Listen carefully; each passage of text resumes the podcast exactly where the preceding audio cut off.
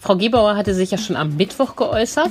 Die hat jedenfalls schon deutlich gemacht, dass auch sie dafür ist, dass man nur die infizierten Kinder in Quarantäne schickt, was ja die Chancen auch erhöht, dass es genauso kommt. In NRW sollen nur noch infizierte Schüler in Quarantäne. Das ist ein mutiges Statement und das ist genau das, was jetzt NRW-Gesundheitsminister Karl-Josef Laumann für die Schulen in unserem Bundesland fordert. Wie die Reaktionen darauf ausfallen und was das für die Schüler bei uns heißt, darüber sprechen wir heute im Aufwacher. Ich bin Charlotte Grosser. Hallo zusammen. Rheinische Post Aufwacher. News aus NRW und dem Rest der Welt. Und bevor wir beginnen, noch ein kleiner Hinweis in eigener Sache. Abonniert doch gerne diesen Podcast, dann verpasst ihr keine Folge mehr. Die Quarantäne an den Schulen in NRW, das ist zurzeit so eine Sache. Eigentlich sollen nur die Schüler in Quarantäne, die vor, hinter, links oder rechts von einem mit Corona infizierten Kind gesessen haben. Häufig schicken Schulen hier in NRW aber doch immer wieder ganze Klassen in Quarantäne. Darüber hatten wir ja bereits hier im Aufwacher gesprochen. Und zuletzt waren beispielsweise über 30.000 Schüler in Quarantäne. Bei rund 6.560 wurde eine Corona-Infektion bestätigt, hieß es aus dem Schulministerium.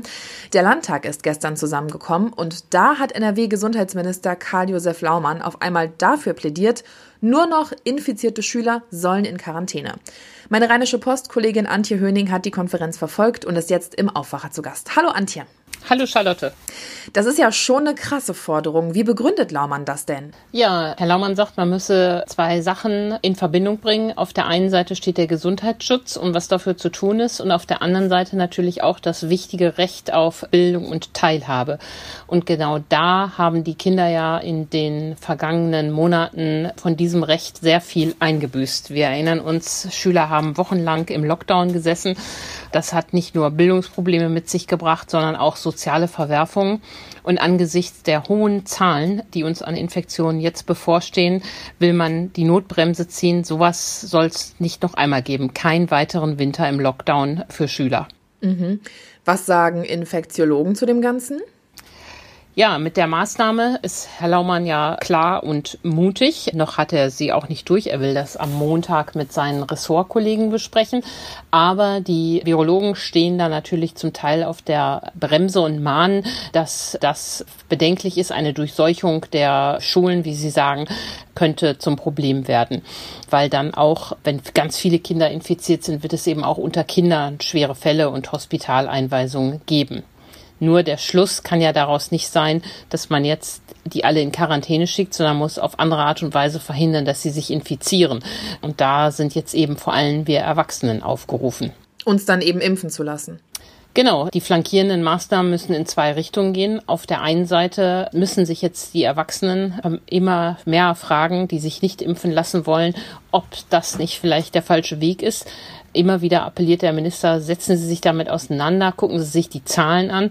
Und ein Blick in die Intensivstationen zeigt ja, dass Impfen schützt. Dort steigen die Zahlen, aber die allermeisten Menschen, die dort liegen, sind nicht geimpft, beziehungsweise sind vielleicht geimpft, aber nicht vollständig geimpft oder haben ein geschwächtes Immunsystem, etwa nach einer Organtransplantation.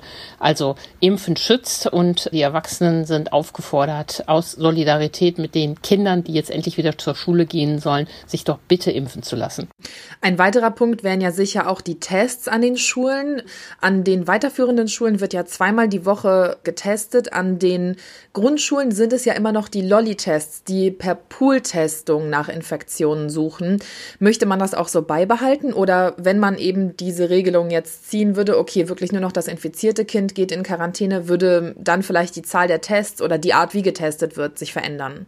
Ja, ich glaube nicht. Also Laumann hat in der Landtagsdebatte nochmal deutlich gemacht, dass er die Pooltests für sinnvoll hält. Im Gegensatz zu den Tests an den weiterführenden Schulen basieren die ja auf PCR-Tests, was ja dann genauer ist und dieses Lolli-Testen womöglich technisch einfacher ist als diese Schnelltests.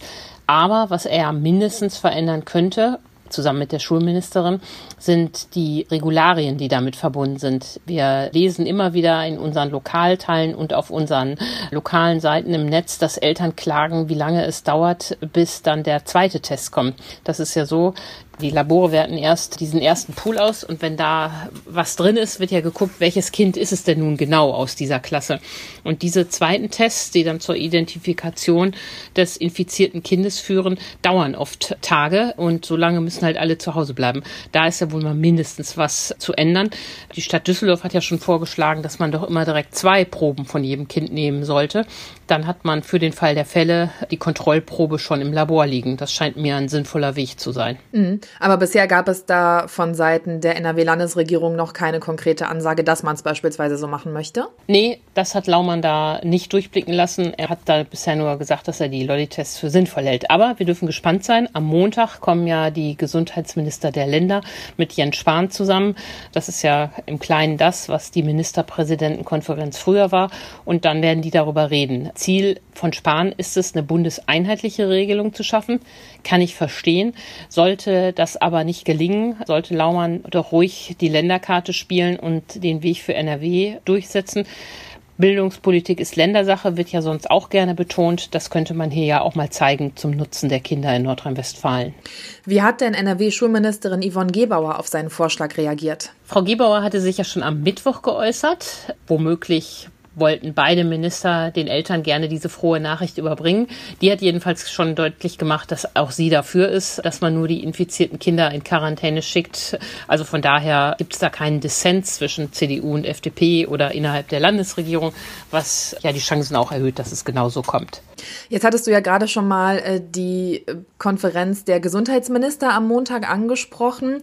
Was ist denn da konkret zu erwarten hier für NRW, abgesehen davon, dass eben entweder geregelt wird, okay, wir machen die Quarantäneregeln an Schulen bundesweit einheitlich oder dass eben gesagt wird, nein, die Länder entscheiden weiter über die Schulen, weil Schule eben Ländersache ist. Abgesehen davon noch irgendwelche großen Änderungen, die uns da vielleicht erwarten könnten?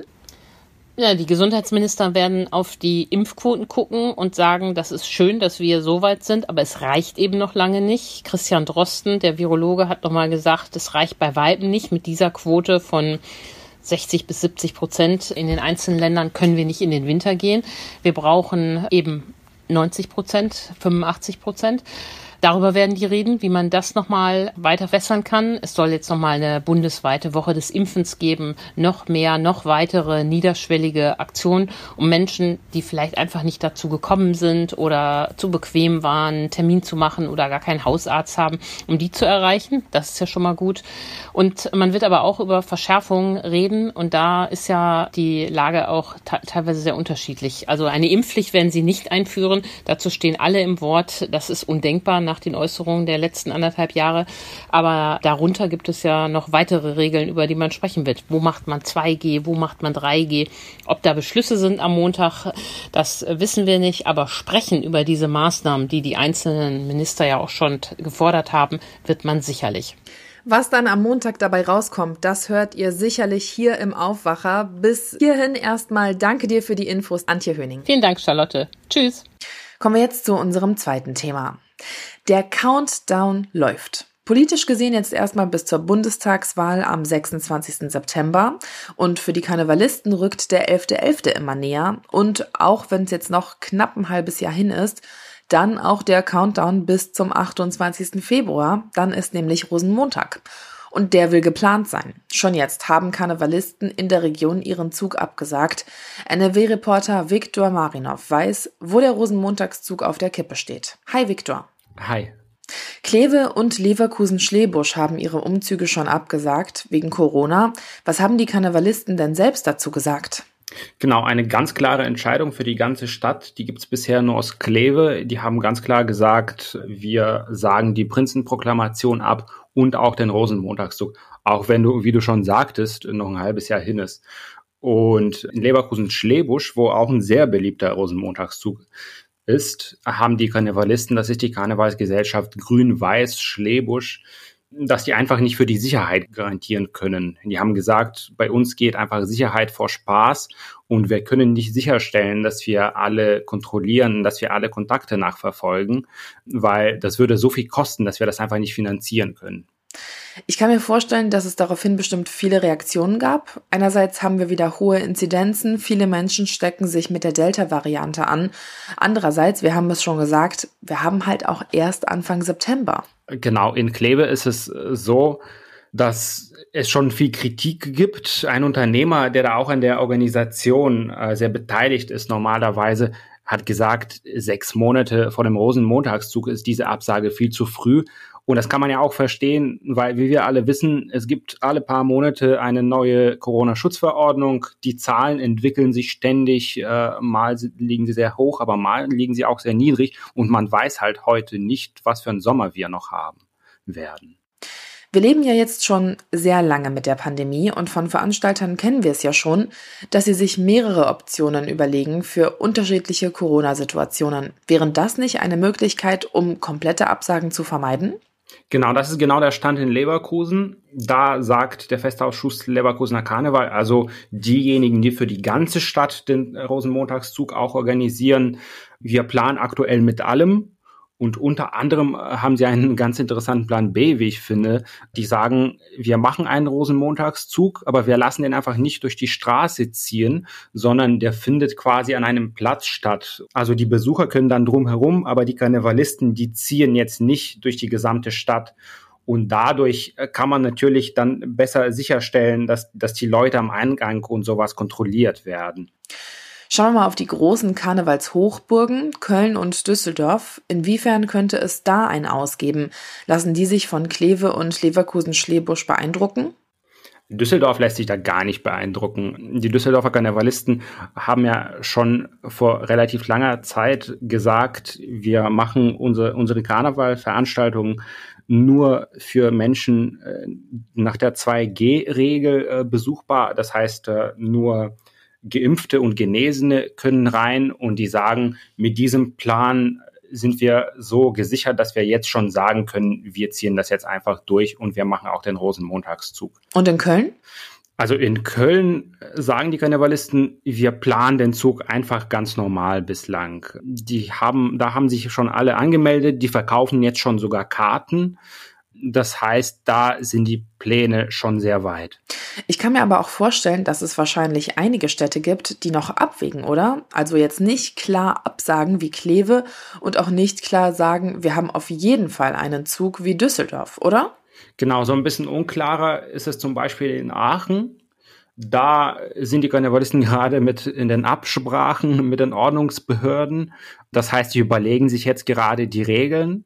Die sagen, wir wollen, dass der Rosenmontagszug stattfindet, aber wir müssen halt auch schauen, dass Polizei und Ordnungsamt da auch mit dem Konzept zufrieden sind und sagen, ja, das kann jetzt unter den besonderen Corona-Bedingungen auch so stattfinden. Und so ein bisschen ähnlich ist es auch in Essen, wobei die Karnevalisten da fast schon noch skeptischer sind. Auch die machen sich diese Sorge mit der Kontrolle. Also sie fragen sich, wie soll das gehen? Wie soll das gehen, wenn die Menschen sich dann so in so einer großen Anzahl sammeln? Wie sollen wir das alles kontrollieren? Und vor allem, was machen wir, wenn wir jetzt sagen, der Rosenmontagszug findet statt, aber in ein paar Monaten gibt es eine neue Corona-Schutzverordnung und dann ist alles schon bezahlt, aber der Rosenmontagszug kann trotzdem nicht stattfinden. Dann nämlich würde man auf den Kosten sitzen bleiben. Das ist so eine große Sorge in Essen. Die Entwicklungen verfolgen wir also auch weiter. NRW-Reporter Viktor Marinov, vielen Dank. Danke dir. Diese Meldungen könnten euch heute auch noch begegnen. In Düsseldorf startet heute das Open-Air-Festival Chance, das Festival für deutsch-französische Popkultur, Nachhaltigkeit und Diversität, findet zum ersten Mal statt unter der Schirmherrschaft von NRW-Ministerpräsident Armin Laschet. 12 Jahre nach dem Einsturz des Kölner Stadtarchivs eröffnet heute das neue historische Archiv von Köln. Das alte Archiv in der Severinstraße war im März 2009 eingestürzt. Damals starben 2 Menschen. Und wie üblich am Freitag schauen wir auf unsere Wochenendtipps. Kulturredakteur Wolfram Görz mit Tipps für einen Abstecher mit dem Auto, einem Buch und einem Video. Wir kennen sie alle, diese doppelte Plage für Autofahrer, die in den Süden fahren. Erst kommt die Münchner Ostumfahrung und dann kommt der Irschenberg. Hohe Staugefahr. Genau dazwischen gibt es aber ein kleines Paradies, den Deininger Weiher und die Ludwigshöhe, auf der König Ludwig I. kurz vor seinem Tod noch ein Schloss bauen wollte. Es kam nicht dazu. Die Aussicht auf die Alpen ist aber nirgendwo schöner. Dann stelle ich das Buch »Das Glück des Gehens« des irischen Hirnforschers Shane O'Mara vor, der eine tolle These entwickelt hat, dass nämlich unsere Gedanken nie so viel Freiheit besitzen wie beim Gehen. Und schließlich präsentiere ich einen Klavierzyklus, den kaum ein Mensch kennt. Er heißt »Auf verwachsenem Pfad« des tschechischen Komponisten Leoš Janáček. Das ist hochgradig autobiografische Musik, die wirklich zu Herzen geht. Schauen wir noch eben aufs Wetter. Wir starten in den Tag heute wieder mit Nebel und kühlen Temperaturen. Später wird's aber ein richtig schöner spätsommerlicher Tag. Zwischen 21 und 26 Grad sind drin. Dazu gibt's viel Sonne. In der Nacht zu Samstag sinken dann die Temperaturen auf 12 bis 6 Grad ab und stellt euch darauf ein, dass es jetzt nachts immer schon richtig kühl wird. Morgen starten wir dann aber wieder heiter in den Tag. Vereinzelt sind im Laufe des Tages mal Wolken unterwegs. Es bleibt aber trocken bei 22 bis 25 Grad. Und der Sonntag, der bringt dann auch wieder viel Sonne und es wird noch ein bisschen wärmer. Das war der Aufwacher. Danke euch fürs Zuhören. Habt einen schönen Freitag und danach auch ein schönes Wochenende. Bis zum nächsten Mal. Tschüss. Mehr Nachrichten aus NRW gibt's jederzeit auf RP Online. rp-online.de